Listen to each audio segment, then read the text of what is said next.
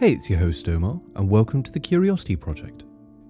Today you are joining a conversation I had with Dr. Jonathan Sadowsky. He is a very well respected and prolific academic with specializations in history, psychiatry, bioethics, and many more. He is also the author of the brilliantly impactful book Empire of Depression. We both entered a wonderfully meandering conversation that involved the state of depression across the world, how we can deal with it, what depression is, the potential role of psychedelics and theories around telepathy. Please do forgive me for the issues in sound quality. Unfortunately, there was nothing we could do in post production, but I felt the episode was just too good not to post. Thank you for tuning in, and I hope you enjoy the episode. Hi, Jonathan. How you doing?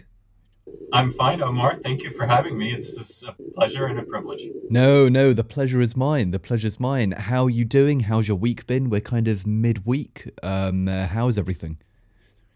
Well, if I'm honest, it's been a little bit hectic. I'm I'm my department chair, and there's a lot going on. So uh, it's busy, but it's good. I'm feeling fine.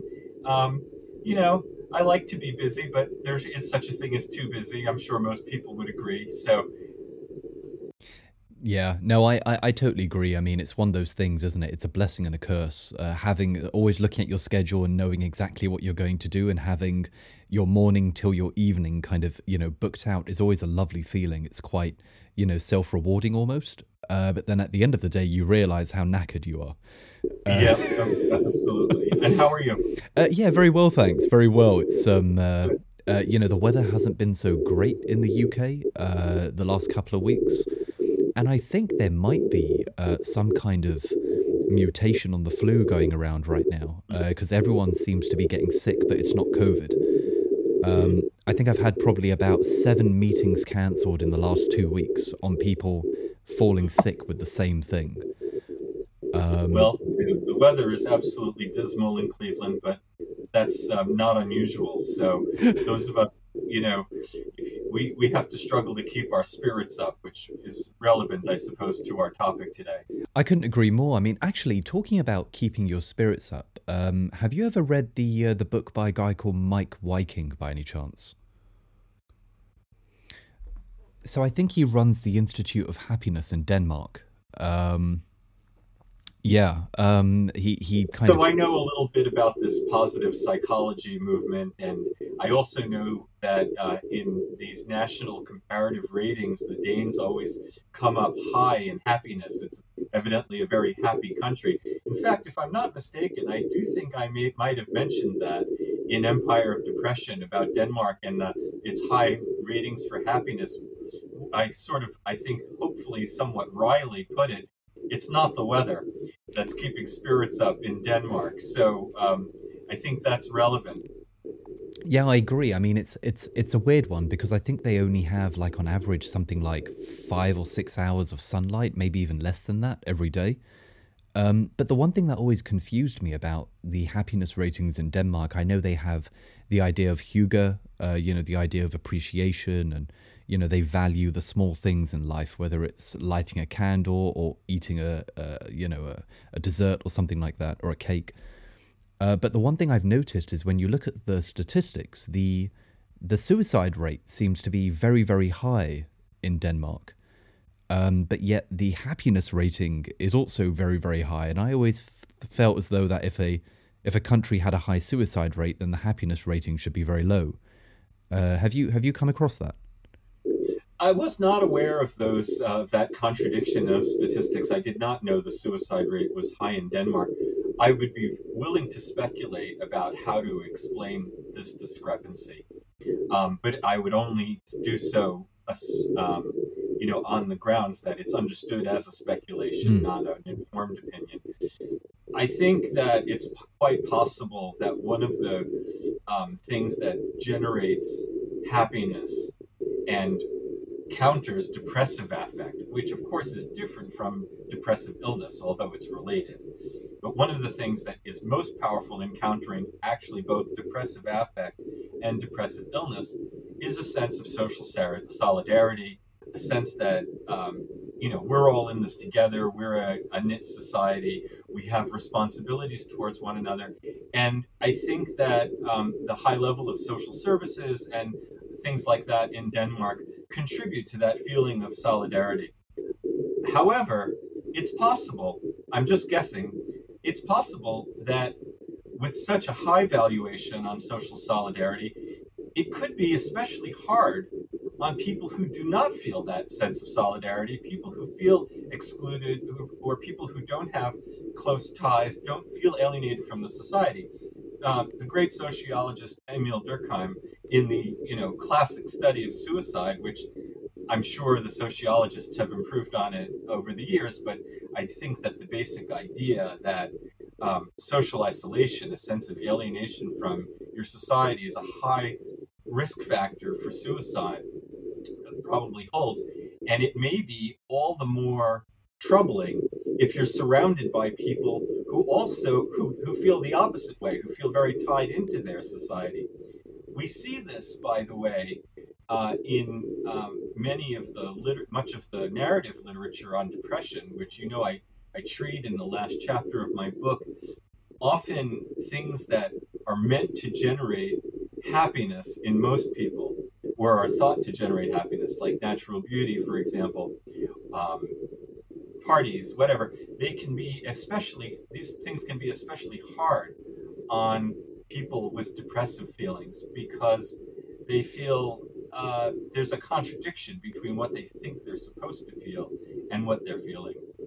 Yeah, I mean, it's it's a really fascinating point to me because it kind of lends itself into the idea of of marginalization and alienation, right?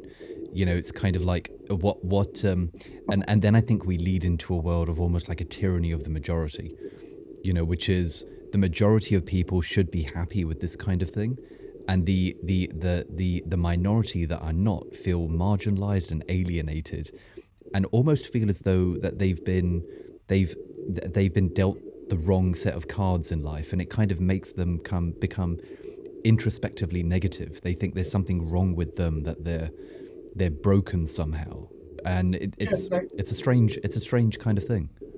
Yes, I, I think that um, I, it was Sally Brampton, one of the depression memoirists that I wrote about. I think it was Sally Brampton who uh, was very irked by a friend who they were out on a walk, I think, uh, in London, and it was sunny and beautiful. And the, the friend said something like, "How can you be, be, depressed amidst all this?" Which is a fundamental misunderstanding of depression yes. and how it works. But this is this was a theme that I found in many of these memoirs um, that. Um, it's uh, it can be very hard on people who are suffering from acute clinical depression or severe clinical depression, or maybe even mild depression. It can be very troubling to be told, you know, you have nothing to be depressed about, because that's actually, in some ways, one of the defining features of depressive illness is that, in some ways, the affect is out of whack with the objective circumstances. Often, not always. I don't think we, you know, I, I call this, I don't really love this phrase, but I never was able to think of a better one. I call this the proportionality criterion mm. for depression. And that's this idea that in some way, uh, for it to qualify as clinical depression, it needs to be out of sync with the, the objective facts of someone's life, the objective level of adversity. Now, that is not a formal part of current psychiatric diagnostics. Okay. But it's a very widely held ethics ethic, and it has a very long history in Western medical thought, dating from the days of Hippocrates, mm. going up to the age of Freud, and well into the present. And it's widely held in lay circles. Yeah, it's interesting. I mean that that kind of progression of the understanding, going from was it called mel- melancholia or something like that with Hippocrates yeah, with Hippocrates, and then kind of evolving into the DSM um, uh, uh, kind of checklist that we have today. Um, I mean, that's something I'm really interested in kind of picking your brain about. But I think before we do that, uh, Jonathan, would you uh, mind if you could introduce yourself first and foremost? Who are you, and and what is it that you do uh, on a day to day basis? Oh well, sure. Um, so obviously, my name is Jonathan Sadowsky. I was um, I was born and raised in New York City. Um, I uh, wanted to be a college professor from an early age for some reason. I, that's another story, kind of odd, odd choice because a lot of people decide they want to do that when they're in college. I wanted to do that before I got to college. Did you did you have um, parents that were educators? Was was was that what it was? No, um, my parents were. Um, I would I would call them bookworms, uh, ah. but I wouldn't say they were educators. My father was an attorney and a politician, um, but very very um, very pro literacy. Did a lot to support New York City's library system. In fact, was honored and feted by more than once by the, uh, the by the library systems in New York and my mother was a reporter, writer, editor who cared very much about language and writing, and they both were reading constantly. I, that's what I was surrounded by growing up was was reading, and um, and so no, they weren't educators. Um, when I got to college, I um, this may be a little bit more of a lengthy biography than you intended, but no, I've please started, so finish. Uh, when I got to college, I, I thought that I was actually going to be going into literature. I wanted to study literature, but I found I was better at history, which I didn't really like in high school. I didn't really enjoy history that much, but I started to like it more in high school. I mean, in college. One of the things that really got me interested in history actually was the discovery through my college mentor of African history, which is what I ended up getting my PhD in. Um, and it was, um, I think it was fascinating to me for a number of reasons, but I think one of the reasons African history and African studies was so fascinating to me was that it, I'd learned, I knew so little about it. We'd never been introduced to it. Um, it wasn't even a thing. I mean, now my kids are in school, they do get a smattering of it, not, not really deep, but they actually get exposed to it. But I had no exposure to it. Um, the only exposure we got in my in my you know primary and secondary education was um, through the history of the slave trade, mm. and then and from and in that point of view, only really what happened in the United States. It was so parochial. So to learn there were these you know vast other worlds, multiple worldviews, and and way different ways of thinking, and and it was fascinating to me. And then when I went to graduate school to do my PhD in history, I chose to do African history, and I did a, a study of um, the social history of mental illness in Nigeria, which ended up being my first book, Imperial Bedlam. And it, that book raised a question that has continued to fascinate me for my entire career, which is put in very simple terms, is madness the same across cultures or does it, does it vary wildly?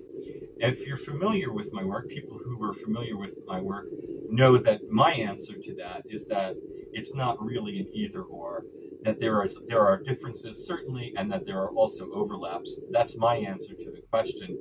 Um, after I completed that book, um, I turned my attention to American psychiatry and I uh, did a book about electroconvulsive therapy. And again, I although this wasn't about so much about the definition of madness and culture, I was attracted to an ambiguity because on the one hand, you had many people saying this is a horrific kind of medical abuse, mm. um, the worst um, kind of medical malpractice. And you had, on the other hand, people saying things like it was the penicillin of psychiatry, the single most effective treatment. And um, so, you know, if you've ever seen these science fiction movies where there's two alternate realities mm. that the hero is living in, that's what I felt like reading the literature on electroconvulsive therapy. And I, I got, I'm, that's how I work. I'm really drawn to figuring out ambiguities and, and things that don't have easy answers. And um, so that's what I did. And then, uh, and then I turned to this large history of depression for my third book. And again, you know, I was interested because of some of these complex questions about how it's defined. Is it universal? Does it exist across time? So you asked what I do every day. well, I teach courses in history and uh, and social studies of medicine. Um, I teach a lot about race in medicine. I teach about mental illness and mental health. I also teach world history, which I love. It's a blast teaching world history. And I teach courses in African history as well. And I'm also, uh, I, I'm also my department chair right now, which means I do some administration. So, um, yeah, I'm busy. I have a lot to do every day. I can imagine. I can imagine. Um, I, I think kind of a, a, couple of things I'm quite interested in is um, first and foremost, what was what, what do you feel as though was the motivating factor for you to want to study um, uh, mental health in such extraordinary detail? Um, well, you know, decisions like this um, and life paths like that are generally what um, social scientists call overdetermined, meaning they have more than one cause. Okay. Um, I think that it all started for me um, with uh, I didn't intend when I went to graduate school. I didn't intend to study mental health, mental illness. In fact, I didn't think I would study anything that had to do with science or medicine at all. I right. was interested in African cultural history, social history, urban history. In 1989, my graduate school mentor assigned a article by an Oxford professor named Megan Vaughan. We read this in my graduate seminar, and it was about a so-called lunatic asylum in Malawi at that time, Nyasaland. And Vaughan, who really led the way for me, Vaughan asked this really basic question. With a British institution and Malawian inmates how did they decide who was mad if in fact madness is um, variable across culture yeah and um, and so I, I remember at the time when I read the article, I thought, this is so fascinating. Someone should do a book length project on this. I didn't think it was going to be me. Um, later that year, I went to Nigeria on a pre dissertation trip. I was scouting out dissertation topics, and I found that there were these uh, same institutions or similar institutions in Nigeria. And I said, well, that's my dissertation topic. So, in a sense, there was a little bit of fortuity here. I mean, mm. um, but, you know, as for why, you know, you might be wondering why, um, you know, why the continued fascination? Why not move on to other things? You know, there's a lot of things to study. Yeah. Um, and I think that um, I think that for me, what grips me about this subject so much and why I have this continued fascination with it is the continuity that it has with normal human experience. That is, I am not among those who believe that, um, you know, I don't say things like in my writing, like madness is just a, a normal response to an insane world that we live in, mm. much as I do think the world is quite insane in many ways. Um, I don't take that view, um, and I don't take the view that you know many. I, I, think this is still fringe, but it's still out there. Is this idea that originated with the anti-psychiatry movement in the 1950s and 60s? This mm. idea that mental illness is a myth. It's not. It's not a real thing. I, I don't find that to be a useful way of thinking about things. But what I do think is that various forms of madness, which is a very broad, non clinical term, but sure. various forms of it are things that we all partake in to some degree. Let me be let me be clearer about what I mean. So we could talk, for example, about the universality of depressed affect. We all know what that feels like. If you talk about the symptoms of depression, the lack of appetite, inability to get out of bed, um, you know, feelings of self recrimination, mm. um, sadness, all of that could be very common in somebody who's just been dumped by their partner. Yeah. And, um, you know, that, so it's, it, it is on a continuity with normal experience. Now, not everyone who's been dumped by their partner is, is clinically depressed, and I'm not an advocate of medicalizing all of human distress. what I am saying is that there's a way in which we partake of this. And I was just talking about this in my um, history of medicine class yesterday Hmm. because we were talking about the difference between depression on the one hand and um, schizophrenia or the psychoses on the other hand. Because at first glance, it might seem as though, well, yes, depression is on a continuity with normal human reaction to life.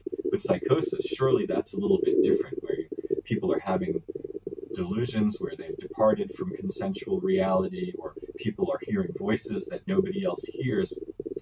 But I actually think this is an idea that uh, comes partly from certain strands of psychoanalytic thought, and it's controversial. And uh, you know, I, I but I'm going to put it out there anyway. Hmm. I actually do think that even psychosis is something that some m- most of us can relate to in some level. That it, it's a part of ourselves that we repress successfully, and it's important that we do because it's healthy to repress it. But we're all subject in some ways to deluded ideas, right? I mean, if you think, if you introspect carefully enough, you will realize, I think, that you hold views that really are not confirmed by evidence, and um, and you will also you don't may not hear literal voices, but we all talk about metaphorically. Well, you know, there was a voice in my head that was t- telling me you must do this. You're compelled to do this. Finally, I don't want to belabor the point, but we all dream. Hmm. We all have dreams at night, and the um, the weird distortions of reality, how two people can be the same person in a dream, the way scenes can shift dramatically, the way things can be freighted with symbolic significance they would not have in waking life. That's something we all know. And in some so in some ways we can all, I think, have some understanding, maybe not complete understanding, of what psychosis is like. And because of that, I think that um, I think that um, madness has something uh, to teach all of us. Mm. I, I don't. It's important to understand. It's important to stress. I mean, for people suffering from these disorders, it's important in itself. I don't mean to imply that their importance only lies for you know what the rest of us can learn from them but I do think that there is something to be learned. And um, to get back to the question of depression, um, you know, I was giving an early presentation on my work on this when the book was in a very new stage. And another, I keep coming back to Oxford profs today, but uh, another Oxford prof was at the um, at the meeting where I presented this. Uh, a colleague of mine, and she said, um, uh, after I gave my presentation, she, I was talking about how fraught it is to define depression and, and the difficulties of it. And she said something which I repeated in the book. I, I gave her credit. But she said, you know, it touches all of our lives. Hmm. And I would venture, I would ask the people listening now whether you have experienced clinical depression yourself or not, I would venture that it has touched your life. You have had a family member, you have had a friend. In some way, this has touched your life. So uh, that's that's part of the fascination for me and why I'm really, uh, you know, stuck to this topic. Uh, You know, on a more mundane level, I think that um, really at this point in my life, it's what I know how to do. It's what I know how to study Sure. um, when I think of uh, moving on to completely different topics, the thought of, you know, trying to train myself to have the competence, it, it takes um, to study mental health and mental illness historically really requires um, some tooling up if you're going to do it well. You really need to understand something about psychiatry and you need to understand something about epidemiology and you need to understand obviously you need to understand the history. And there's a lot of things to master here and um, i'm you know i think it's important. We don't always as historians have to defer to the science. That is, we can make our own judgments, but we need to understand the science and we need to understand it, um, res- you know, in a respectful way. I, I, I have great respect for science. It's not always right, but um, as a method, I have great respect for it. Yeah, I think there's definitely a lot to unpack there, uh, Jonathan. I mean, uh, so I think first and foremost, with regards to um, the, the the the continuing interest and fascination that you have with mental health, and more particularly the the study of depression, um, I, as far as I'm concerned, I, th- I think it's uh, you know truly extraordinary. Um, and and reading the, uh, the the most recent book uh, that you've come out with uh, was really uh, really a rather uh, eye-opening experience for me. Um, I think the relevancy of of depression um, or or feeling depressed, and I think those two uh, those two different ways of putting it are something that I want to ask you about later on. Sure. Uh, because I think there's a, a common misconception or a, or a common conflation between those two different phrases, uh, and I want to get your opinion on that. But yeah. Um, I think, particularly in the post uh, COVID world, in the post pandemic world, I think the idea, uh, uh, uh, depression seems to have touched more people in the last two or three years than it has in the last decade. Uh, people are now understanding um, uh, what depression could potentially mean as opposed to just feeling sad or feeling disconnected. I think um, the value of saying that I'm depressed um, is is now being impressed upon some people. And I think uh, you know uh, there are definitely some vocal commentators out there. You know, Dr. Jordan Peterson is someone who's come out and said that he has suffered from depression and he's tried to define it. Uh, I think he he gave an interesting definition. Um, but I think very similar to uh, you know you mentioned dreaming. Um, you know, all of these things have a very common kind of um, thing going on, which is that they can't really be explained, uh, whether it's by philosophy or whether it's by science. You know, we don't really know why we dream. Uh, we, we're not really entirely sure what causes depression. We know that there's certain things that are genetic and environmental, but we don't really know. And it's it's an interesting thing for me. I mean, uh, just on a bit of a side note, you mentioned we we all have experienced uh, delusional thoughts. We've all experienced a form of madness. I think there's there's two things I want to mention. Uh, there was a there was a great TED talk by uh, Jon Ronson um, where he spoke about psychopathy, um, and he told a story about a guy who had convinced the courts uh, to not go to prison. He had convinced the courts that he was mad. Um, and instead of going to a prison, he was he was taken to a hospital called Broadmoor uh, in mm. the UK. Um, Broadmoor mm. is, I guess, a prison for the clinically insane. Um, and uh, he spent the next 10 years trying to convince people that he wasn't mad. And I think the interesting thing that I took away from that is once you're once you're mad, anything you say from then on is kind of marred with that it's painted with the brush of uncertainty and skepticism. Um, it's almost impossible to dig yourself out of that hole after that because the the checklists involved in diagnosing whether whether you're insane or whether you're a psychopath or a sociopath or whatever it might be is a is kind of a, a circular is a circular diagnosis. So for psychopathy, they say that you're you're manipulative and glib so if you try and convince someone that you're not insane, then you're satisfying the the, the elements of the diagnosis. Um, so uh, you know, it's it's it's interesting to me that I think that um, you know, in terms of the diagnosis, I, there's definitely certain things I want to ask you about the DSM uh, checklist. Uh, but I was reading more recently uh, about the feelings of madness. Is uh, I've been quite interested in the world of of psychedelics uh, mm-hmm. and how and and how the the the the the um the relevancy of that is kind of c- uh, coming up in society, uh, and more specifically the uh, dimethyltryptamine, um, the fact that we produce it naturally in the body, uh, and I think mm-hmm. anyone who's who's experienced um, sleep deprivation, uh, anyone who's decided to stay up late at night and try and get a uh, you know when they're at university or college or whatever and try and reach a deadline um, has experienced a certain level of hallucination. uh, your body kind of starts producing large amounts of dimethyltryptamine and you start seeing things and it's kind of woozy and, and trippy. Um, so yeah, I mean, this is something I totally understand. We all have that voice in our head. We all, we all, when we're when we're alone in a room, uh, and we we feel feelings of loneliness are starting to overtake us. We do have that voice in our head that provides us with a certain degree of comfort, with a certain degree of company you know, it's an interesting idea. And I think holding a mirror up to your own madness is quite an uncomfortable feeling for most people.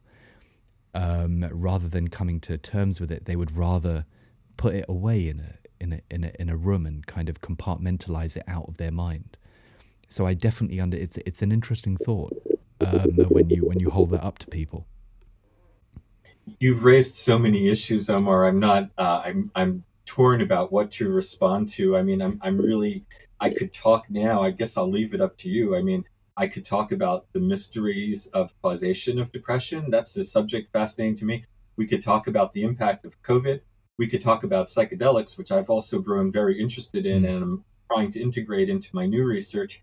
And also, you raised the issue of labeling. Like, how do you, once you're labeled, uh, how do you get out from under that? And um, you know, really, those are four subjects. I could talk about any one of them. Absolutely. Well, why don't we why don't we work our way through these uh, kind of pieces? But I think why don't we start off with like what what does depression mean first and foremost? Uh, what what is depression? How? Uh, uh, I I think I'd probably like to start off with the idea of, you know, like when people say that they feel depressed, what's the difference between that and actually being actually suffering from depression. Feeling depressed and suffering from depression are those two different things, and what do they mean? They are different things, but there's a gray area. It's not a stark binary that we can talk about. And that's what makes depression very hard to define. Uh, in most understandings, it is an illness of uh, that involves really um, sad affect, but a couple of caveats. First of all, you don't actually need sad affect to get to uh, to get the diagnosis in the current system, although that is something very very common, um, held in many cultures in many eras of history as an element of this illness. But it's important also to understand that um, some people describe less sadness than a kind of numbness inside and uh, an inability to feel. Anhedonia, the inability to feel pre- pleasure, is a very common, or to take joy in anything, is also a very common symptom. Mm. And, um, you know, also, um, so for people who feel this kind of numbness, sometimes actual sadness, the ability to cry, can come as a relief and can be a sign of recovery. Right. Now, at this point in the discussion, many critics might jump in and say, well, you've got this cluster of symptoms. You don't have to have them all. The number you have to have is somewhat arbitrary. Who decides? My answer to that is yeah, it is a little fuzzy. It's not an easy thing to pin down. But that doesn't mean that it's not real. Uh, and that doesn't mean that it has no difference. The you know, in terms of the continuity with normal depressed affect that we all feel, I think that it's pretty reasonable to say that someone who is feeling pretty bad because their partner dumped them or they lost their job, um, you know, normal life stressors. Um, I don't, you know, to say that they're to immediately label them as depressed. That's obviously not a move I don't think any one of us really wants to make. Yeah. On the other hand, most people I think would agree that, you know, years and years of depressed affect, unrelenting, um, suicidal ideation frequently, or actual suicide attempts, um, various signs of severity. And then the question is, how far does it have to go? How yeah. long does it have to go? How severe does it have to be? And um, in a sense, the answers to that are going to be arbitrary um, because we don't have objective scientific ways of deciding exactly how long it has to be before it's clinically clinical depression. I don't think we will ever have that. I could be wrong, but I don't think we'll ever have that. So it's uh, you know, many years ago when I was uh, first beginning teaching about this material, a student of mine conjured a very powerful image that always stayed with me as a way to think about this. She talked about an archery target, and uh, she said, on the bullseye, we can call that severe clinical depression, like the worst cases that we're talking about. And then on the margins, there's the depressed affect that we all feel mm. as a part of reacting to everyday life. And every one of us, every human on the planet, is somewhere on that target. But there is this, you know, middle ring that's not the center and that's not the periphery. And who, you know, who in that middle ring should be treated medically is a very hard thing to decide. I will say, though, you know, although I caution against reckless medicalization of all of life's distress, I'm a little bit less uh, puritanical about okay. this than some uh, people who write about it. In that, I think that um, if antidepressants or psychotherapy or any of the other treatments are helping people, you know, it's a cost benefit analysis. But if people are being helped to suffer less, I'm not really that upset about it. Now, the drugs, the medications we have do have side effects, and they do have problems like they can be hard to quit if you want to quit them. Yeah. Uh, I, they're not, I think they're not considered addictive in the strict sense. And there are many flaws in antidepressants. I by no means want to idealize them. I actually think that for many people, particularly with less severe depression, it's probably better to start with psychotherapy. And but you know, all the data also show that psychotherapy and antidepressants work best together. So, you know, I'm I'm really I think the way I put it in the book is call me old fashioned, but I'm I'm for relieving suffering. If we can do it, it you know we do have to think about the costs. I mean, you know, the costs with electroconvulsive therapy are, in my view, much higher. The risks are much higher. Uh, I'm not opposed to electric electroconvulsive therapy. I think it's a valuable treatment for a minority of people with severe depression. Um, but it is important that that minority have it available. But the reason it shouldn't be appropriate for everyone is that it can cause really serious long term lasting cognitive deficits and mm. memory losses. And that can be very traumatic. And, you know, it's, it's in a sense what I would call strong medicine. You know, you, you don't want to give, um, you know, the, the medicines we use that we call chemotherapy for cancer. Yeah. They're they're useful for people who have cancer. You don't want to put them in a healthy body. And it's the same thing with electroconvulsive therapy. So um, that's my answer yeah. uh, as best as I can to the problem of definition. Um, I just, I, I, think if I were to summarize my main point here, um, the and I've gotten some feedback since the book was published, positive feedback uh, mm. about this point, actually, that people found this helpful to read. That the slipperiness of definition, um, it does is not an invalidation of the entire category. Correct. Yeah. And it's not practical. It's not pragmatic to think of it that way. Yeah, no, that's that's definitely an interesting point that you mentioned. I think that the the, the lack of a concrete uh, kind of empirical definition, I think many of the so-called skeptics, um, uh, you know, the I guess uh, I like to call them the kind of stoic warriors, right? You know, these these people who think that you should just get on with it. Um, you know, they turn to that and say, "Well, listen, you know, you're just sad.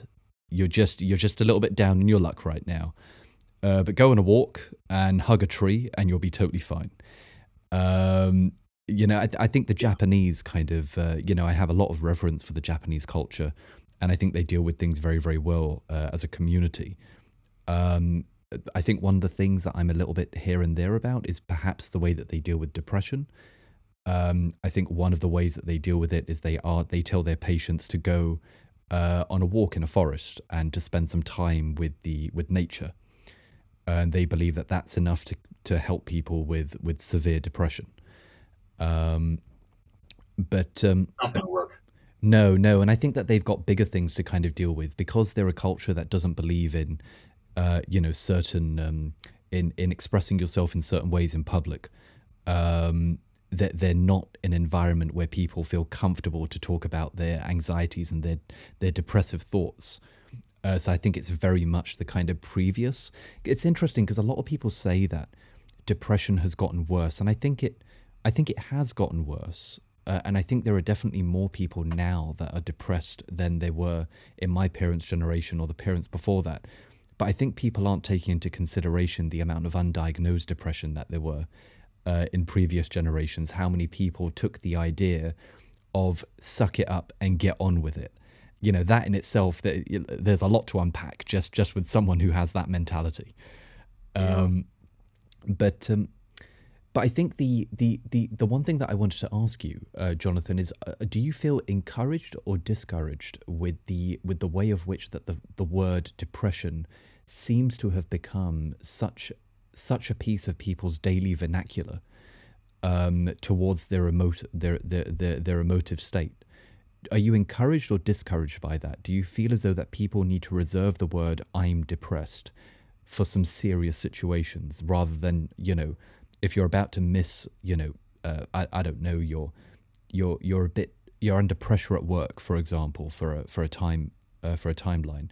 I'm really depressed. You know, I'm I'm super depressed. What what do you think about yeah. that?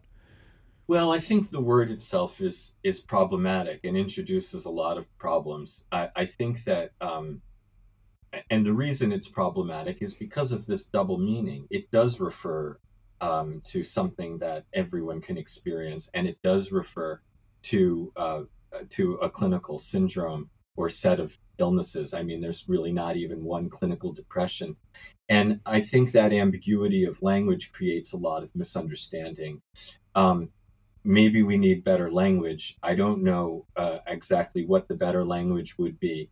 I, you know, um, one thing is we can place the modifier clinical in front of depression so mm. clinical depression but that it, by this that clearly shows that there's a problem because you know one has to speak of having clinical cancer or clinical tuberculosis yeah. it's it's automatically clinical it's you know it's a medical problem um and so but then again know, like uh, sorry to cut you jonathan but then again like with in the in the world of cancer i think they they they deal with it very well, whether it's Alzheimer's or dementia, or whatever it might be. You know, they they rank it in stages, right? Stage one, stage two, stage three, stage four. Mm. Do you feel as though that maybe a ranking system like that in the world of um, in the world of depression might be useful? It might be. It's a little bit hard because um, you know I'm not really deeply knowledgeable about oncology, but it seems to me that one thing that advantage that cancer has uh, is you know in terms of making a scale is that there are things you can see in mm. the body and um, and that make it a little bit easier. I'm not saying that that's completely objective either, but with depression, there's so much that you have to, um, so much that has to be left to subjective reporting of the patient. I'm not saying it's all completely subjective, um, but a lot of it is, and um, so I think to a certain extent it's going to remain to be a, a, judgment call. And there's a there's a, a kind of paradoxical ambiguity here too with the language because on the one hand, the uh, idea, you know, depression, because it's something as an affect that we all know, in a some in some ways that um, may have destigmatizing effects because it means you know it's an understandable experience on the other hand um, it may mean like as you say people are going to say you know get your get it together go for a run go in the woods and yeah. you know actually exercising and being in nature probably are good things to do but if you're really if in severe cases of clinical depression it's just not going to work by itself it might be part of an overall regime um, but it's not going to be enough, I, I think. I mean, I go for I, uh, you know, this was a this was a uh, a, COVID novelty for me, but mm. um, after the pandemic began, some months into the beginning of the pandemic, for for reasons having to do with lack of access to certain inside spaces, I began exploring the Cleveland Metro Park system, which is a very wonderful system, and you can really feel. Uh, you know, I can just drive 20 minutes and I can be in a place where I really feel like I'm in the woods. It's not wow. like a city park or something. This is really, really nice place. And I now I, I go once or twice a week to one of these parks and I take hikes of, uh, of an hour or more. And uh, I find it actually very, very helpful for my mental health but I wouldn't give this as a prescription to somebody in severe depression. Um, certainly not by itself. Mm, yeah, no, it's it's it's interesting, and I mean, talking about kind of the the prescriptive treatments involved, I've always been very very skeptical of the world of big pharma, and I think generally speaking of psychopharmacology, I think I've always been more of let's try other things first, and then you can use that as a crutch. I, I'm not I don't know if you remember that interview with Tom Cruise. Do you remember that? Uh, where the one where he said, "You don't know the history of psychiatry. yes, that's the one. Yeah, yeah, yeah, yeah, yeah. I mean, I, think... I remember it very well because when I saw that, I said, I was thinking to myself, "No, Tom, you don't know the history of yeah. psychiatry. I do. I'm a historian of psychiatry. I've written books on it. Yeah.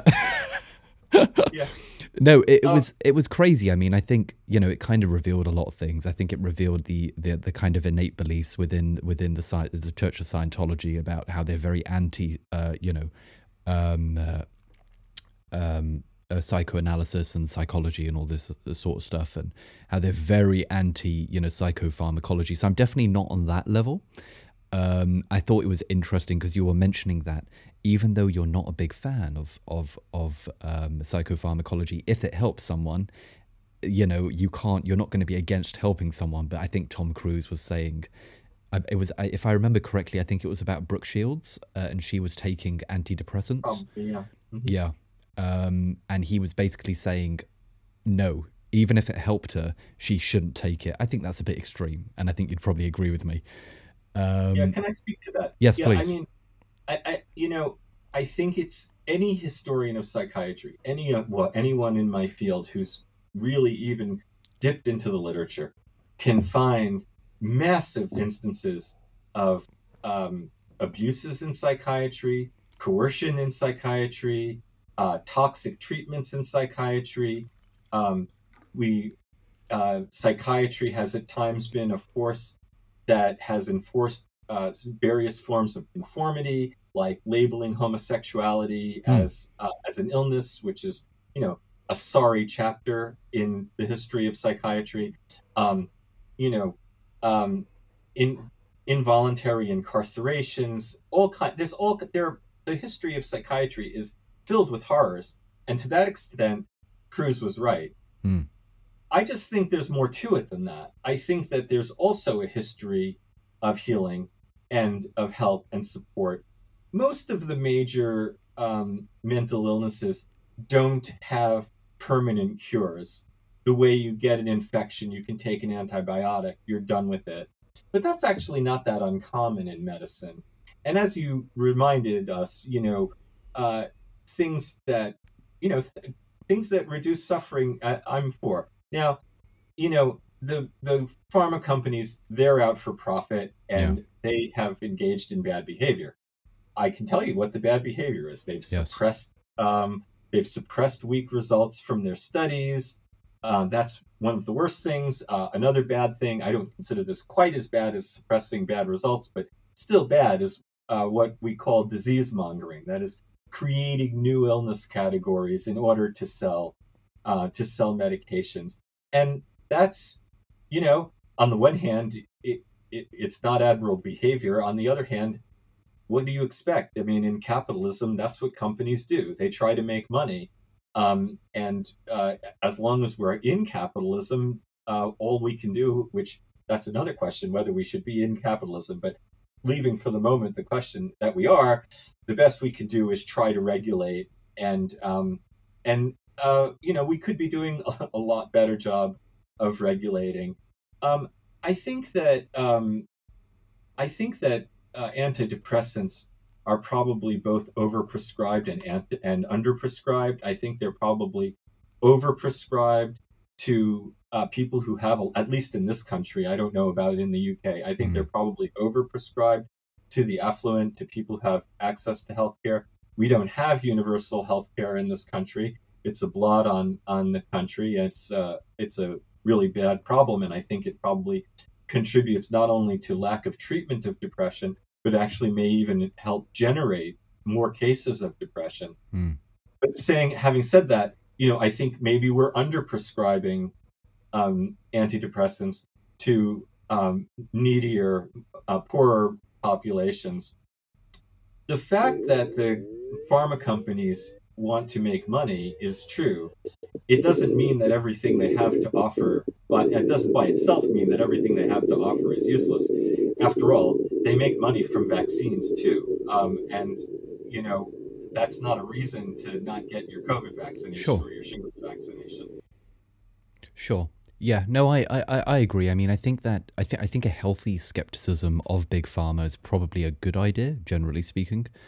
Um, but at the end of the day, we need the medicines that they have. We we we, we need the medication that they have. I think, you know, I, th- I think that's probably a, a good thing. Um, I also want to say, you know, um, I in my field among historians of psychiatry, there's a lot of hostility directed against pharma and um, and mostly and all, almost all of the physical biological treatments for uh, for any mental illness. And in some ways, I meant in my book to push back against that a little bit, not to okay. deny the possibility of harms and profiteering, but to say, look, you know, there's there's more to it. But having said that, I do think I really want to stress mm. to our listeners that um, I am a very big believer in talk therapy, and um, and I think I I mean I agree with you, Omar. I think um, you know sit down with a with a pro and and uh, try to work through what's what are your conflicts in life, what's holding you back, instead of uh, rushing to pills. Um, especially if the depression is is relatively um, mild and or you know clearly in reaction to circumstances. By the way, you know uh, there's abuse of psychotherapies too, mm. and I'm sure. I mean, here again, I you know this is one of the small areas of agreement I have with Tom Cruise, with whom I have much disagreement with. One of the small areas I do disagree do agree with him with is you know psychotherapy uh, can be if it's done badly, can be harmful and abusive too. Yeah, yeah. No, I think uh, you know. At, at, at, the end of the day, I think anything involved with with changing the chemical composition or the chemical balance within your body, if taken in the wrong direction, can have detrimental long term effects. Um, it's a, it's a tough line to to to kind of walk, isn't it? We shouldn't imagine though that talk therapy isn't changing us on a physical level. Mm. I mean, you know, consciousness and affect feel like immaterial things to us, but they're not really. Consciousness and thought are physical enactments of things that are happening in our brain. If I say to you now, Omar, picture a whale in your brain, you can see a little picture in your brain of a whale. It yeah. feels immaterial to you. It doesn't feel like it has substance, but I believe that something has happened in your brain. A neuron has made a connection. You don't have whales on your consciousness normal on, on an everyday basis if you're not a whaler. But um, you know, for you and me to bring that out of our pre-conscious mind and into our conscious mind, it has to involve the brain physically. That's why I think, in some ways, the uh, dichotomy we make between talk therapy as psychological and um, drugs and electroconvulsive therapy is physical, it's a little bit artificial because um, the uh, the physical interventions are changing our psychology, and the psychological interventions are changing us on a bodily level that we you know we have very poor understanding of, and the human brain is, remains, as been saying throughout, a great mystery. I think I, I think the way that I think of it, and and I you know uh, please feel free to disagree because at the end of the day, I you know I'm I I really want to kind of learn and Uh, but the way that I think of it is the idea of talk therapy is almost, I'm going to kind of make a health, uh, a fitness reference here, is almost like somebody modifying their diet as a way to be able to put extra muscle on to aid their muscle building in the gym. Um, which is a fairly natural way of doing things. It's something that we're evolutionary, uh, uh, you know, built to be able to to handle and withstand, and it's not pushing our body beyond the natural capabilities of what we're able to do. Uh, I've I view things like electroconvulsive therapy, and more particularly, not so much electroconvulsive therapy, because electroconvulsive therapy, from what my understanding is, is essentially putting the body, or the mind rather, in a seizure state, where it's uh, is is is that correct? Um, uh, which is why it can have extraordinarily, you know, terrible fucking effects um, if if done incorrectly. Um, uh, but can also be quite beneficial to some people uh, with very very severe depression. But more more specifically, I'm talking about the kind of medical interventions. I'm talking about things like, you know, whether it be hormone therapy, whether it be uh, you know antidepressants like Prozac or or or, prop- or propanol or whatever it might be. Um, uh, I view that as someone going to the gym and taking steroids uh, to kind of you know or taking testosterone, which artificially enhances your body beyond the means of which would be possible with with with natural means. Uh, and is putting your body in a position of which which is unsustainably natural uh, is uh, naturally unsustainable uh, if you if you come off of your your steroid cycle. I think that's and then for the rest of your life, if you want to maintain any degree of of of, of sanity or, or maintain the muscle in your body, you have to cycle on and off these drugs. Um, that that's what I think I mean by by by artificially uh, changing the chemical composition of your mind and naturally changing the chemical composition of your mind. And I think that's why I'm more in, in favor of talk therapy. You know, I think I see the analogy you're making. I, I don't. I think it's. Uh, I think it's. I think it's a helpful analogy in some ways, but it's not a perfect analogy. Mm. For one thing, antidepressants really are not uh, enhancements for healthy people when Prozac was new, there was a lot of fuss over this cosmetic psychopharmacology, but that really pan, didn't pan out at all. Um, there's very little evidence that I've seen that um, antidepressants can make um, you know people who are baseline healthy feel even better. Okay. That doesn't really seem to to happen. I do think the problem of dependence that you're mentioning, I think that's a real one, and I think it's a serious one.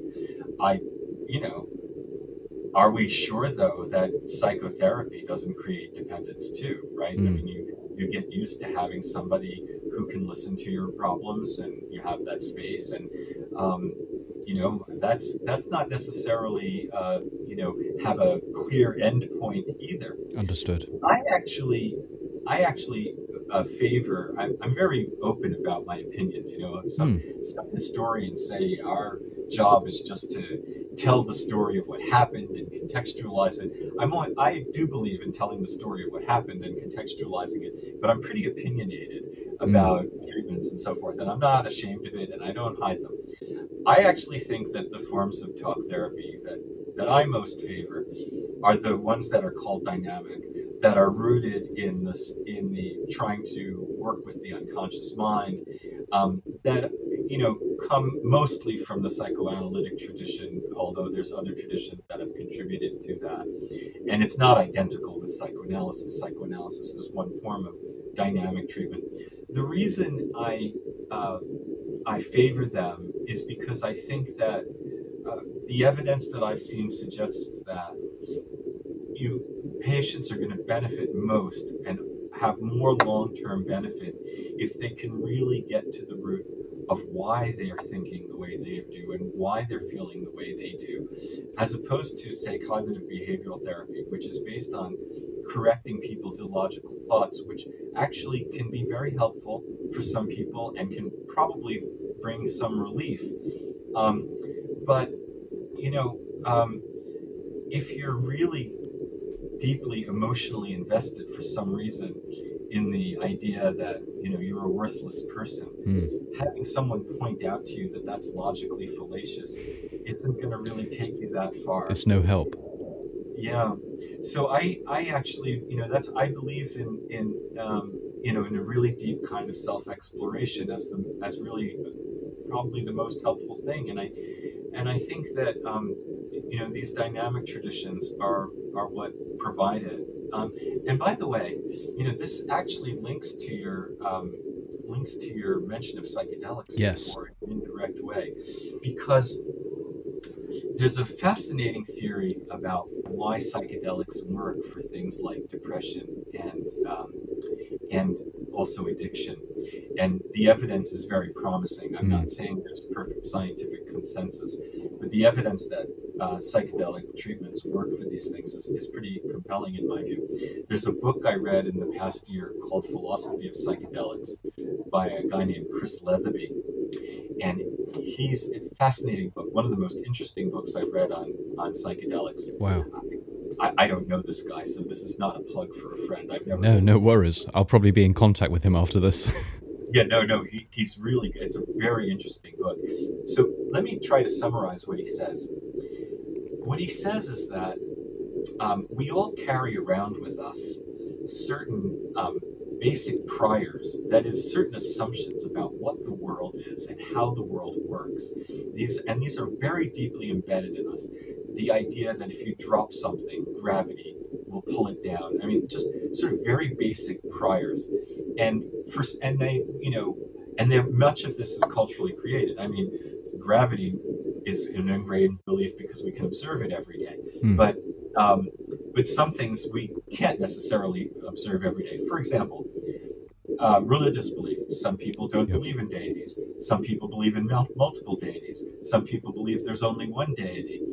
But if you've been brought up in one of those three categories, it's very hard to, you know, th- those become your bedrock assumptions about the universe and mm. that we live in, and they're they're very hard to dislodge.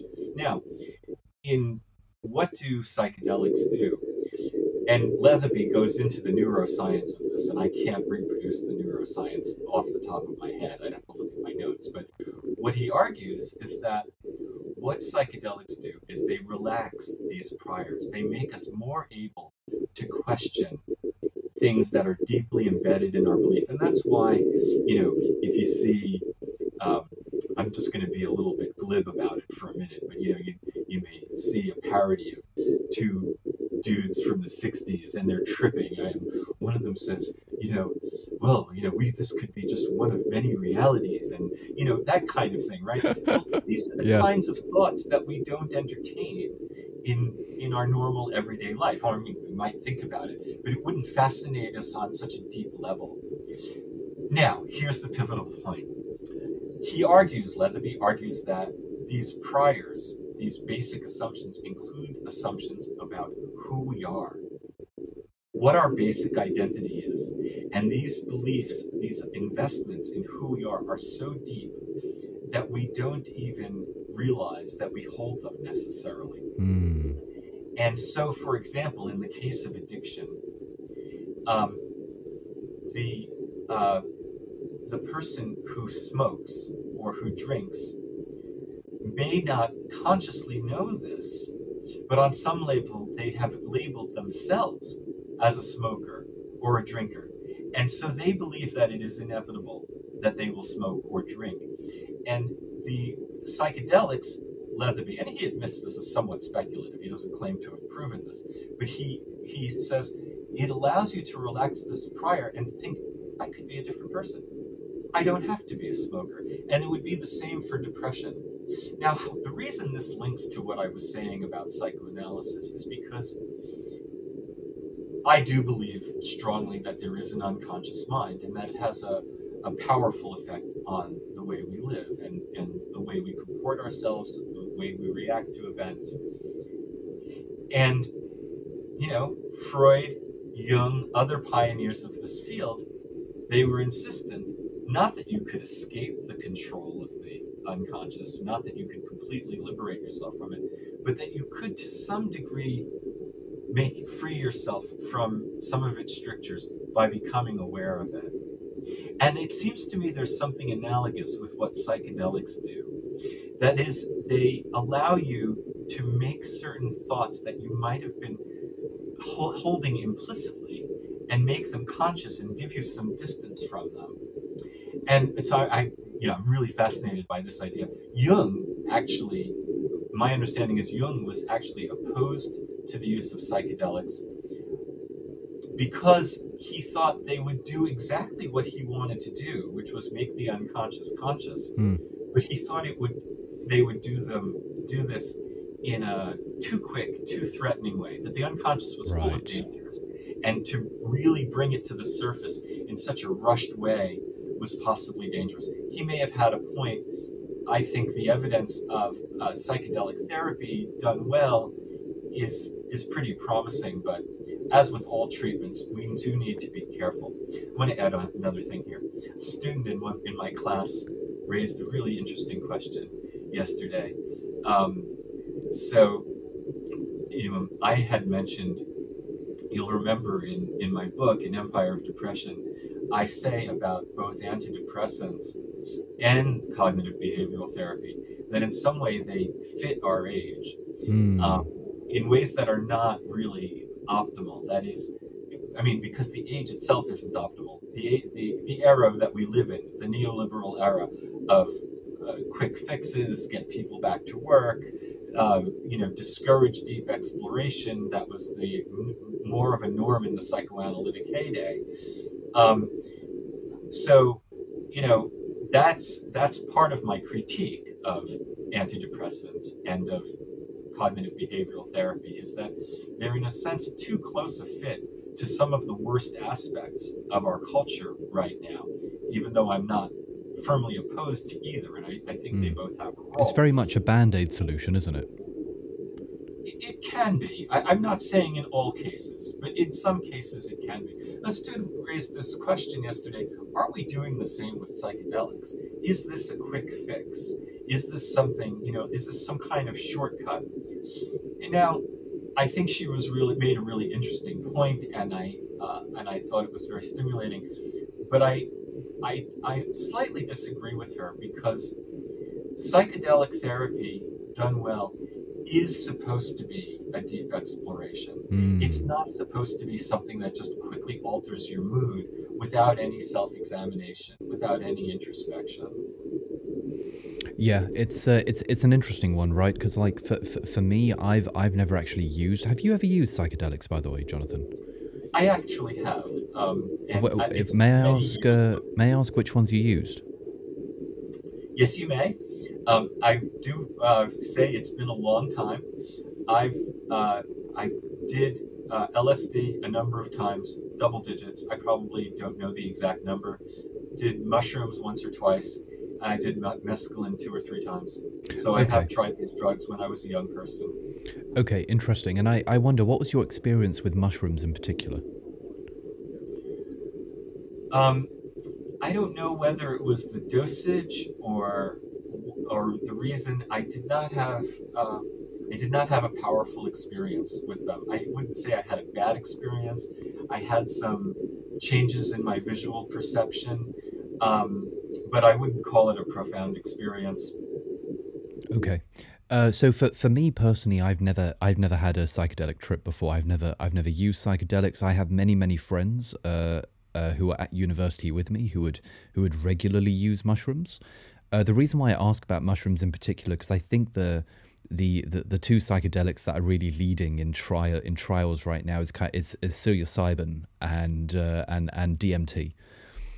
Um, and from what I understand, I think dimethyltryptamine is essentially the the psychoactive aspect of magic mushrooms.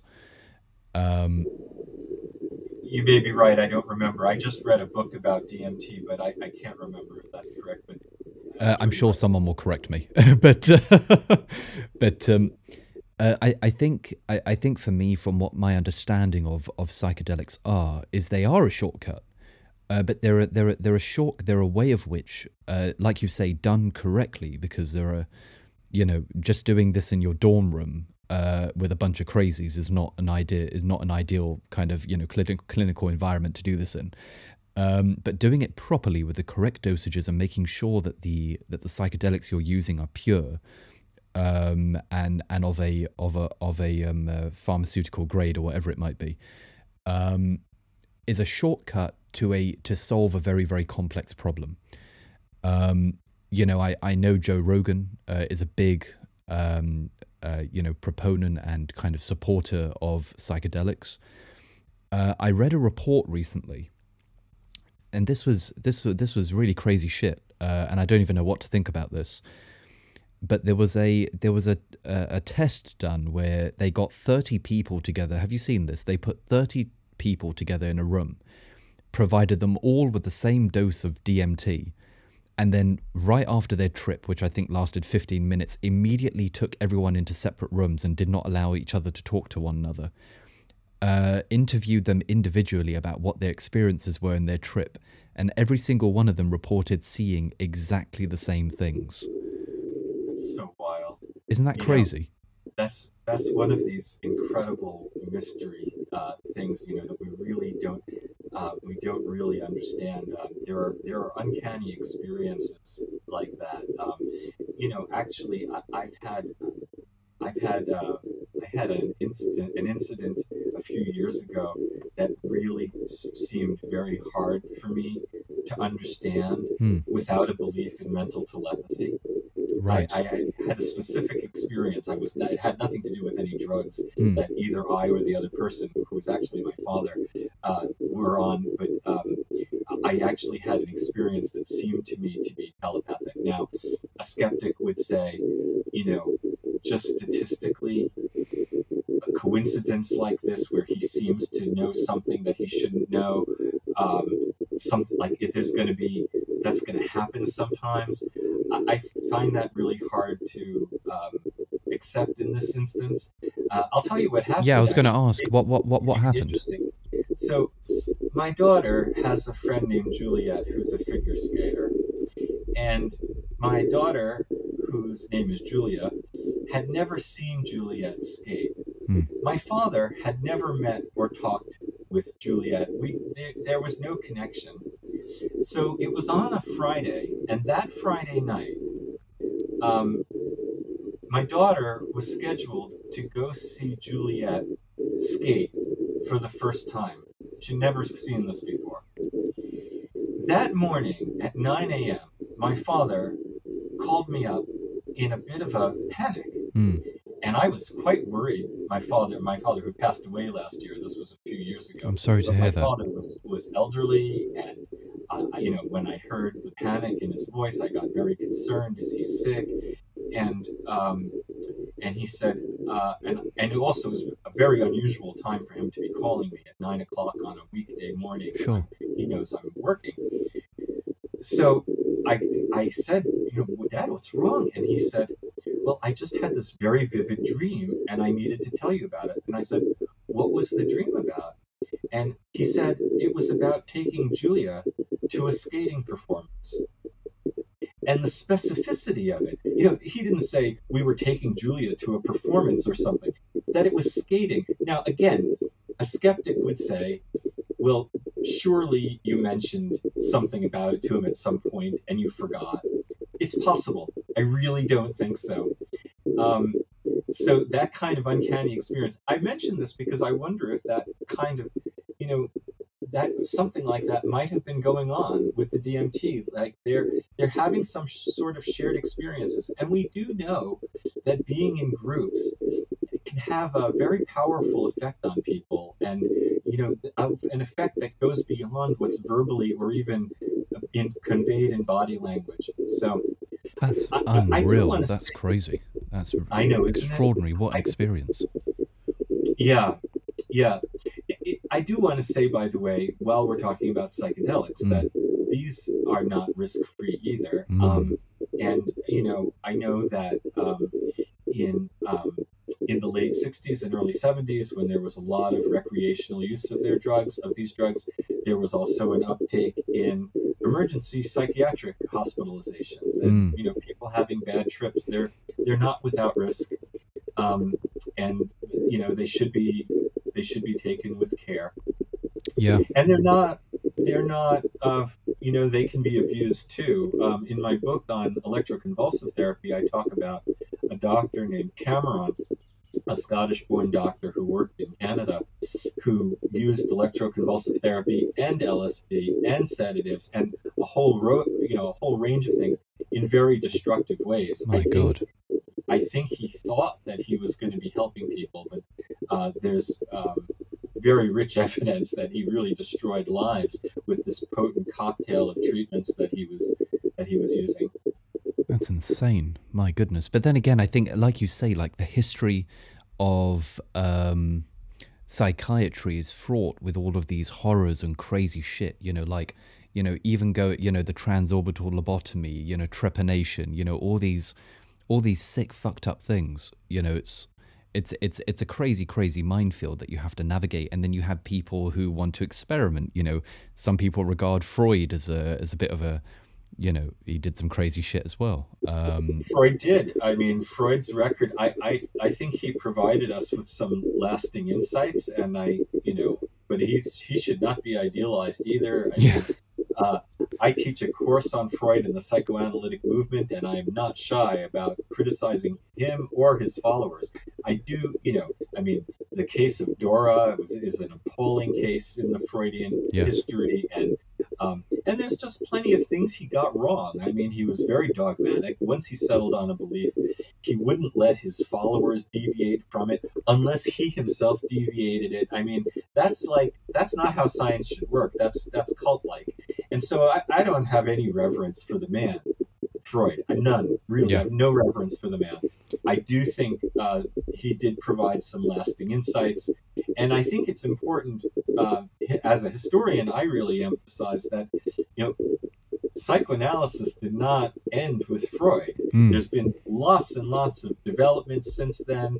Um, some of them good, some of them bad, but it's a very rich field, and it's it's provided a lot of tools um, for thinking about the human mind. You know, you mentioned dreams before, yes and uh, I read a book, a, a new book, newish book on dreams. I think you'll like this. I, second book recommendation. Yeah, please. Omar, unless you've already read it. It's called Oracle of Night no i and it's haven't an attempt it's an attempt to sum up current dream science and one of the things I, i'm the author's name is uh, is eluding me at the moment but um, one of the things this author uh, stresses throughout the book is that actually some of the um, some of freud's ideas about dreams that's the one right? Sidarta Ribeiro that's the one. One of the things that Ribeiro um, stresses throughout is that Freud really was a genuine pioneer in the study of dreams. And some of what he proposed, maybe not all of it, about dreams has panned out and it fits with current neuroscience. That's how science should work. We should test, we should see what fits, what we need to discard, and what we need to move forward. Yeah, I mean it's um you know it's it's it's one of those things, isn't it? That uh, I'm I'm a big believer in not defining people by their maddest edges. Um, I think that's probably a good way to move, uh, regardless of the of the of the of the of the crazy things that someone has done throughout their life. That should not discredit the things of which that they that they that they succeeded on, the victories that they had. Um, uh, but uh, you know the world of the, I remember kind of reading uh, Professor Matthew Walker's uh, book Why We Sleep um, was kind of the initial interest that I had in the world of dreams. Uh, I think we, we we take dreaming as kind of a um, just a thing that happens, and sometimes we remember them, and sometimes we don't, and you know it's I, I don't think we really understand the complexities and the nuances that are going on in the human brain to create sli- uh, to create dreaming. You yeah, know, but my you know, goodness. I do, I do actually believe. I mean, you know, one of the sort of neuroscientific responses to Freud on dreams has been to sort of reduce it to, you know, brain chemistry. It's just Mm. like neurons firing. It's kind of random, um, and uh, and I don't know if uh, that book Why We Sleep makes that argument because I haven't read it, um, but um, but I do. I have read about it, and one of the things I understand that he uh, is very skeptical of Freudian dream interpretation. I do think that dreams have deep meaning. I don't think that they have uh, exclusively the meanings that uh, that Freud assigned them to them. I think, for example, Freud was insistent that they always involved wishes. I think actually they do often involve wishes, even sometimes, as Freud insisted, masked wishes or disguised wishes. But there's other things going on in dreaming, problem solving, working out things that are going on in your life. It's a it's a process of working through. Um, and um, third book recommendation. Mm. I have for you. There's a really nice book that was written in response called "Why Can't We Sleep?" Okay. by the analyst Darian Leader, and um, I- yeah, really, it's really, really good book. Um, but you know, one of the things for those who say dreams really don't mean anything, that it's just you know brain chemistry or neurons or whatever, um, they have a there's a problem that I don't think they have a good answer to, is which is why do they why do dreams feel so often? Yeah. like they, they're meaningful? Why do they have such powerful emotive effects on us if it's just this random stuff going on in the brain? I mean, you know, in Empire of Depression, I make an analogy with uh, with a book, for example. I mean, you know, in a sense, everything is made up of chemicals to a certain extent. But that doesn't explain the meaning we place on them. The example I gave was Virginia Woolf's book, novel To the Lighthouse, Yes. which I picked mainly because she was somebody else that I talked about in that chapter of the book. But if your professor in your college class in the history of the British novel assigns for you to read To the Lighthouse and says, do an analysis of this book, and you come back and you say, well, you know, it came from trees and the ink is made of carbon. Mm. Yeah, that's an analysis of the book. It's not really what you're looking for. That's a really great, uh, a really great. I think I'm going to be using that in my in, in my day to day. Actually, I really like that. Um, you you told me an interesting, uh, you know, uh, almost telepathic kind of situation. Since we're talking about dreams, I'd like to share something with you. Uh, it was, I think, my first experience and and maybe my most profound experience of of a dream being meaning more than the sum of its parts. Um, so I was I was probably about five or six years old. Now I grew up in a very conservative family, uh, a conservative Islamic family. My my parents are both practicing practicing Muslims, um, and the idea of talking about things like nightclubs and you know uh, doing drugs and stuff like that was very much you know uh, I I wasn't aware of anything at that time, um, and I remember having a recurring dream as a child, uh, which was about a building um, in in London, uh, in an area called East London, which is where I used to live. And the building was full of people. And I remember walking in as a child. I was lost. I was very panicked. And I would walk into the building, and it would be full of flashing lights and loud music, uh, and people in there dancing. Um, but everyone was very unusual. Everyone had a smiling face on the front, but a crying face on the back of their head. Um, and I remember being terrified of these people with two faces. Um, and they were only, everyone was very conscious about making sure that the face that was smiling and laughing was facing everyone. So everyone was in these weird positions trying to hide the crying face from, from each other. Um, and I remember having this dream maybe over four or five months. And one day, yeah, and one day we went on a on a drive many years later. Uh, I would have been maybe eight or nine years old at this point, so this would have been four or five years later. Um, I remember going on a drive, and uh, in an area adjacent to where we lived, there was a building which was the same building that I saw in my dream, uh, called Faces, uh, which is a nightclub uh, in East London. Um, and it was my first ever recollection of what a nightclub would be like on the inside. And it, you know, I I remember growing up with this fear of the people with two faces.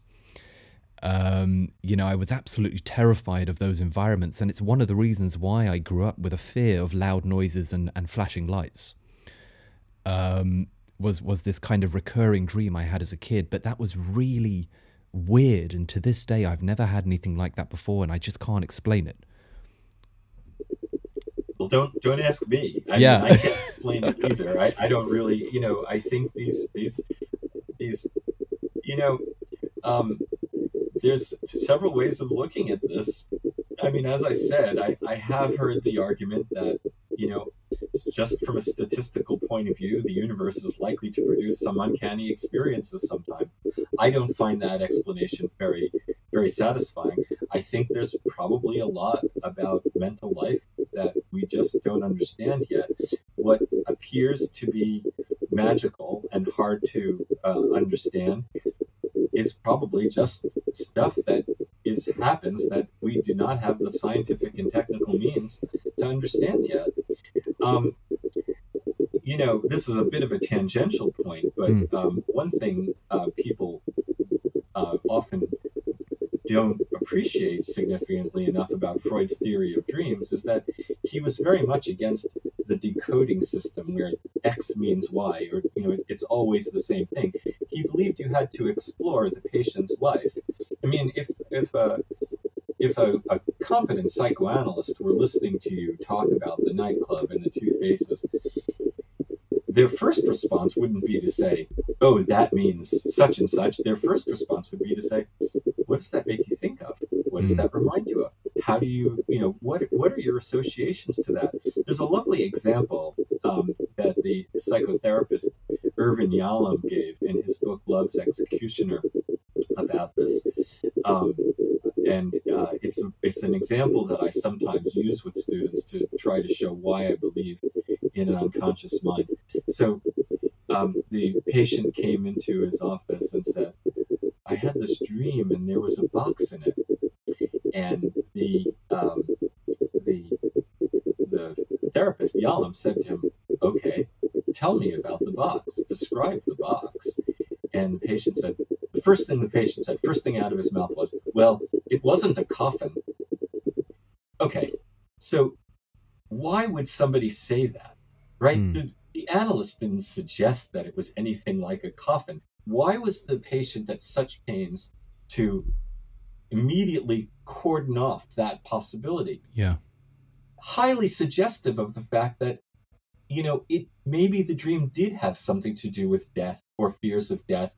Um, and that was very anxiety producing. So, um, the, you know, the, and Freud, of course, also has an essay on this called On Negation, where, um, I mean, the whole idea of that essay, I suppose, the idea of, uh, it's called On Negation, the whole idea of it is, of course, sometimes we doth protest too much, as Shakespeare put it.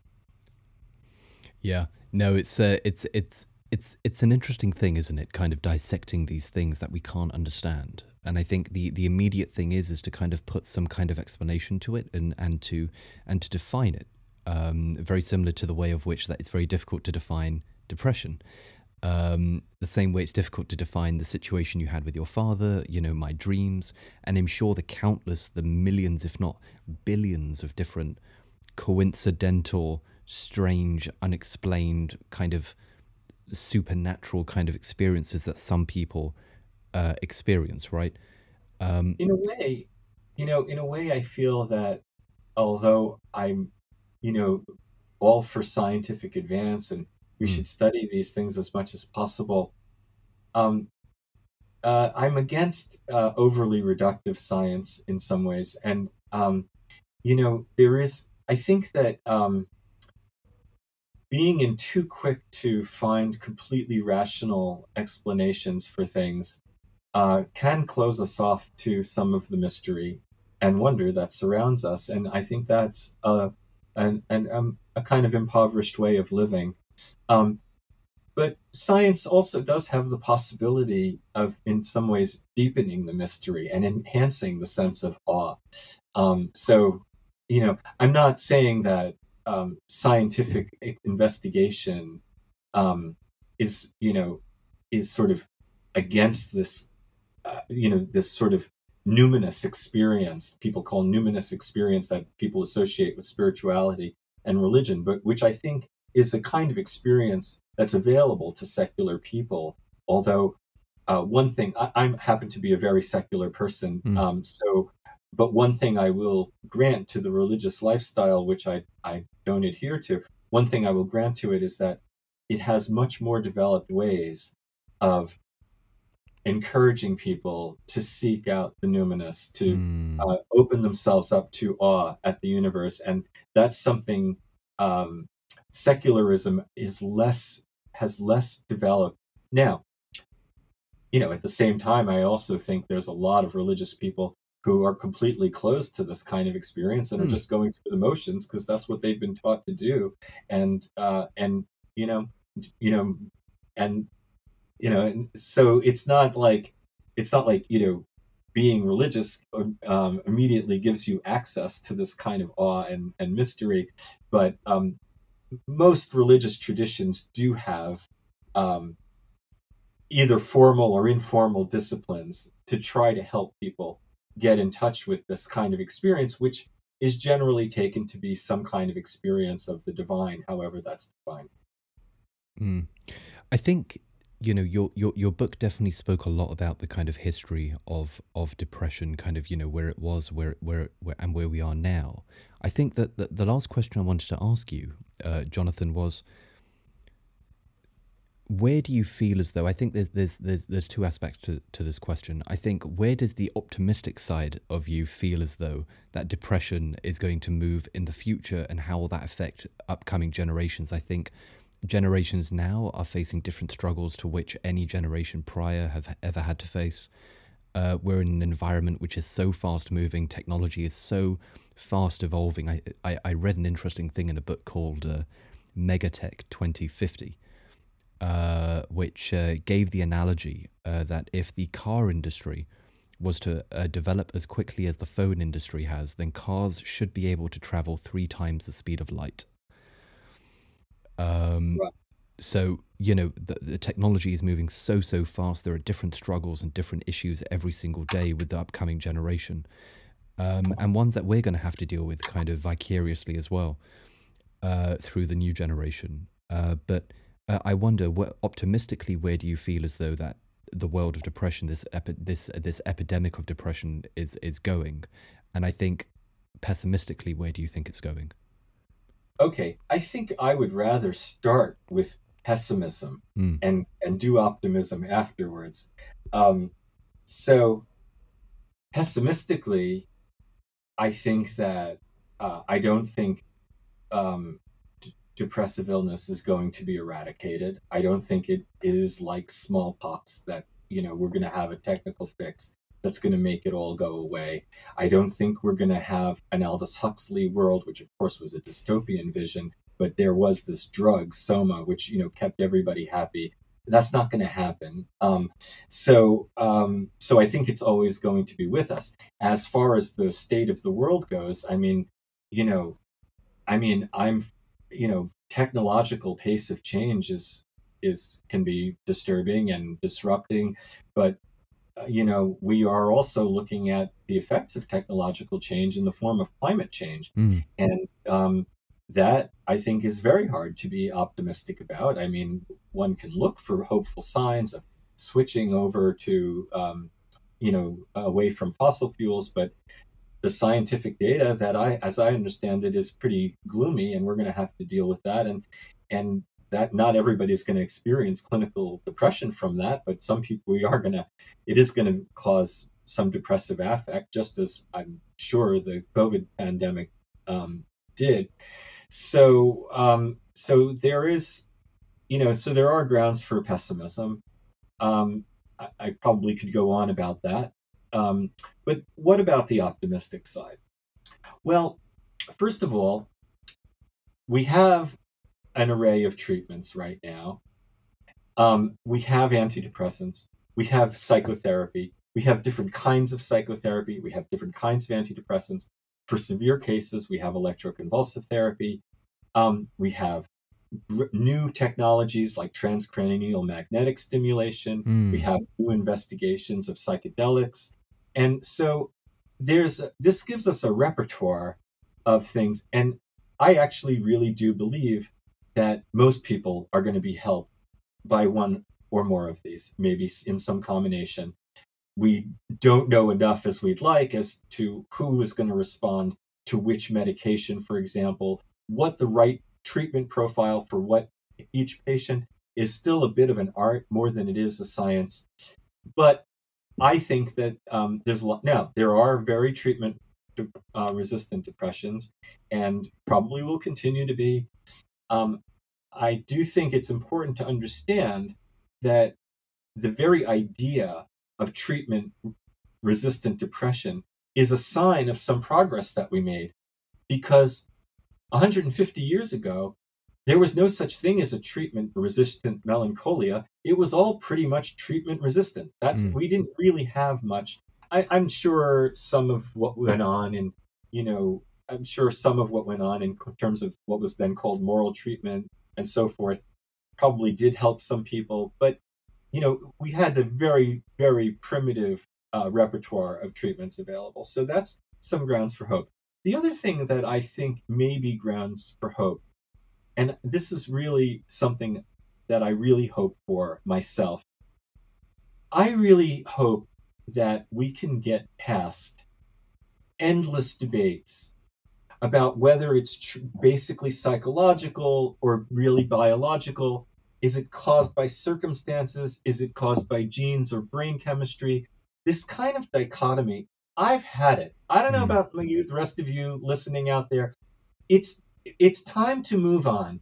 It's time to understand that we are psychological beings, we are social beings, we are biological beings. All of these things come together.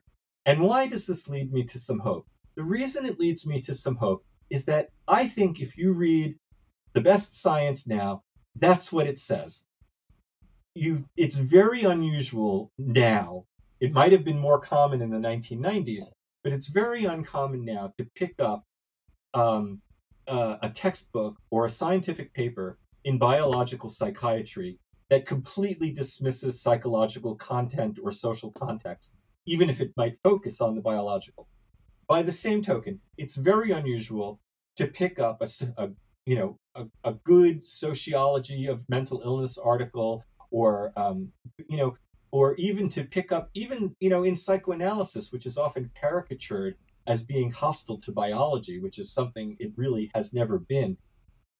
They acknowledge, you know, genes probably have a role, brain chemistry probably has a role. We have a lot of work to do in sorting out all of the ways in which biology and life events and social circumstance, adversity, the way all of these things interact is, is very much a puzzle. But the wrong approach to that puzzle is to insist it has to be one or the other. And I think we are seeing that in in the science. I think that treatment in ter- such such a holistic treatment is what we need to conclude from that. And that is actually hard to achieve. It's hard to achieve because of insurance structures, structures. It's hard to achieve because um, people do want quick fixes and easy answers. Um, but you know, that's a mentality that we have to try to overcome. The mentality that there should be a quick and easy solution that doesn't involve the person on multiple on multiple levels. That's not going to get us anywhere. Very well said. Very well said. I mean, I have to say, uh, Jonathan, uh, you know, first and foremost, the book was fantastic. Uh, oh, it was a brilliant book. It was. Um, it, it, I have to say, you know, when I was looking through creating a new reading list and understanding what books I would be interested in, uh, the book in, immediately kind of captured my attention because of the, the, the, the, degree of relevancy and also the field of which that I work in. I, I, I work in tech. I used to work for a social media company. You know, you see the the direct effect that that depression has on individuals, and also you see some of the unbelievably destructive things that social media companies are are actively mm. and consciously doing mm. to uh, to instill depression in young people and children. I mean, you know, it's it's you don't have to be a rocket scientist to look at the statistics and realize that the introduction of social media is directly linked with the increase of of uh, child related suicides. Mm. Um, you know, it's it, it does have a, a causal relationship as far as I'm concerned. So for me, reading the book uh, it was really rather eye opening, and it, it it it just generated a level of curiosity within me in the in the subject uh, that really uh, you know uh, encouraged me to reach out to you. And I have to say, uh, I have to thank you really quite uh, you know a lot for your time. It's been a, a real real experience talking to you and, and, and doing this episode. So you know, thank you so much. I think a lot of people are going to have a, uh, take a lot of uh, a lot a lot of benefit out of uh, hearing you talk today, um, well, I, and the experiences that you've had. I'm really glad you enjoyed the book so much. Um, it was something that um, it was a, a, real work of passion for me, and um, it was really important to me um, that people read it. That is, I didn't want just other historians to read it. I really mm tried to make this something that uh, an educated layperson could pick up and and get something out of. So I, you know, I really hope I succeeded in that. And I've really enjoyed talking with you too. I mean, the conversation went in in directions that I wouldn't have predicted, but I have no regrets. Um, and uh, so it was a lot of fun. I mean, uh, uh, you know, the title of the podcast, the Curiosity Project. I mean, you know, we, we talked about we we got into telepathy. I mean, it's it's you know, talk about diversity, uh, curiosity. So yeah. I couldn't agree more. Again, Jonathan, thank you so much for your time. I really appreciate it. It's been a real fun one. Uh, the, the, the privilege, I believe, was mine, but thank you.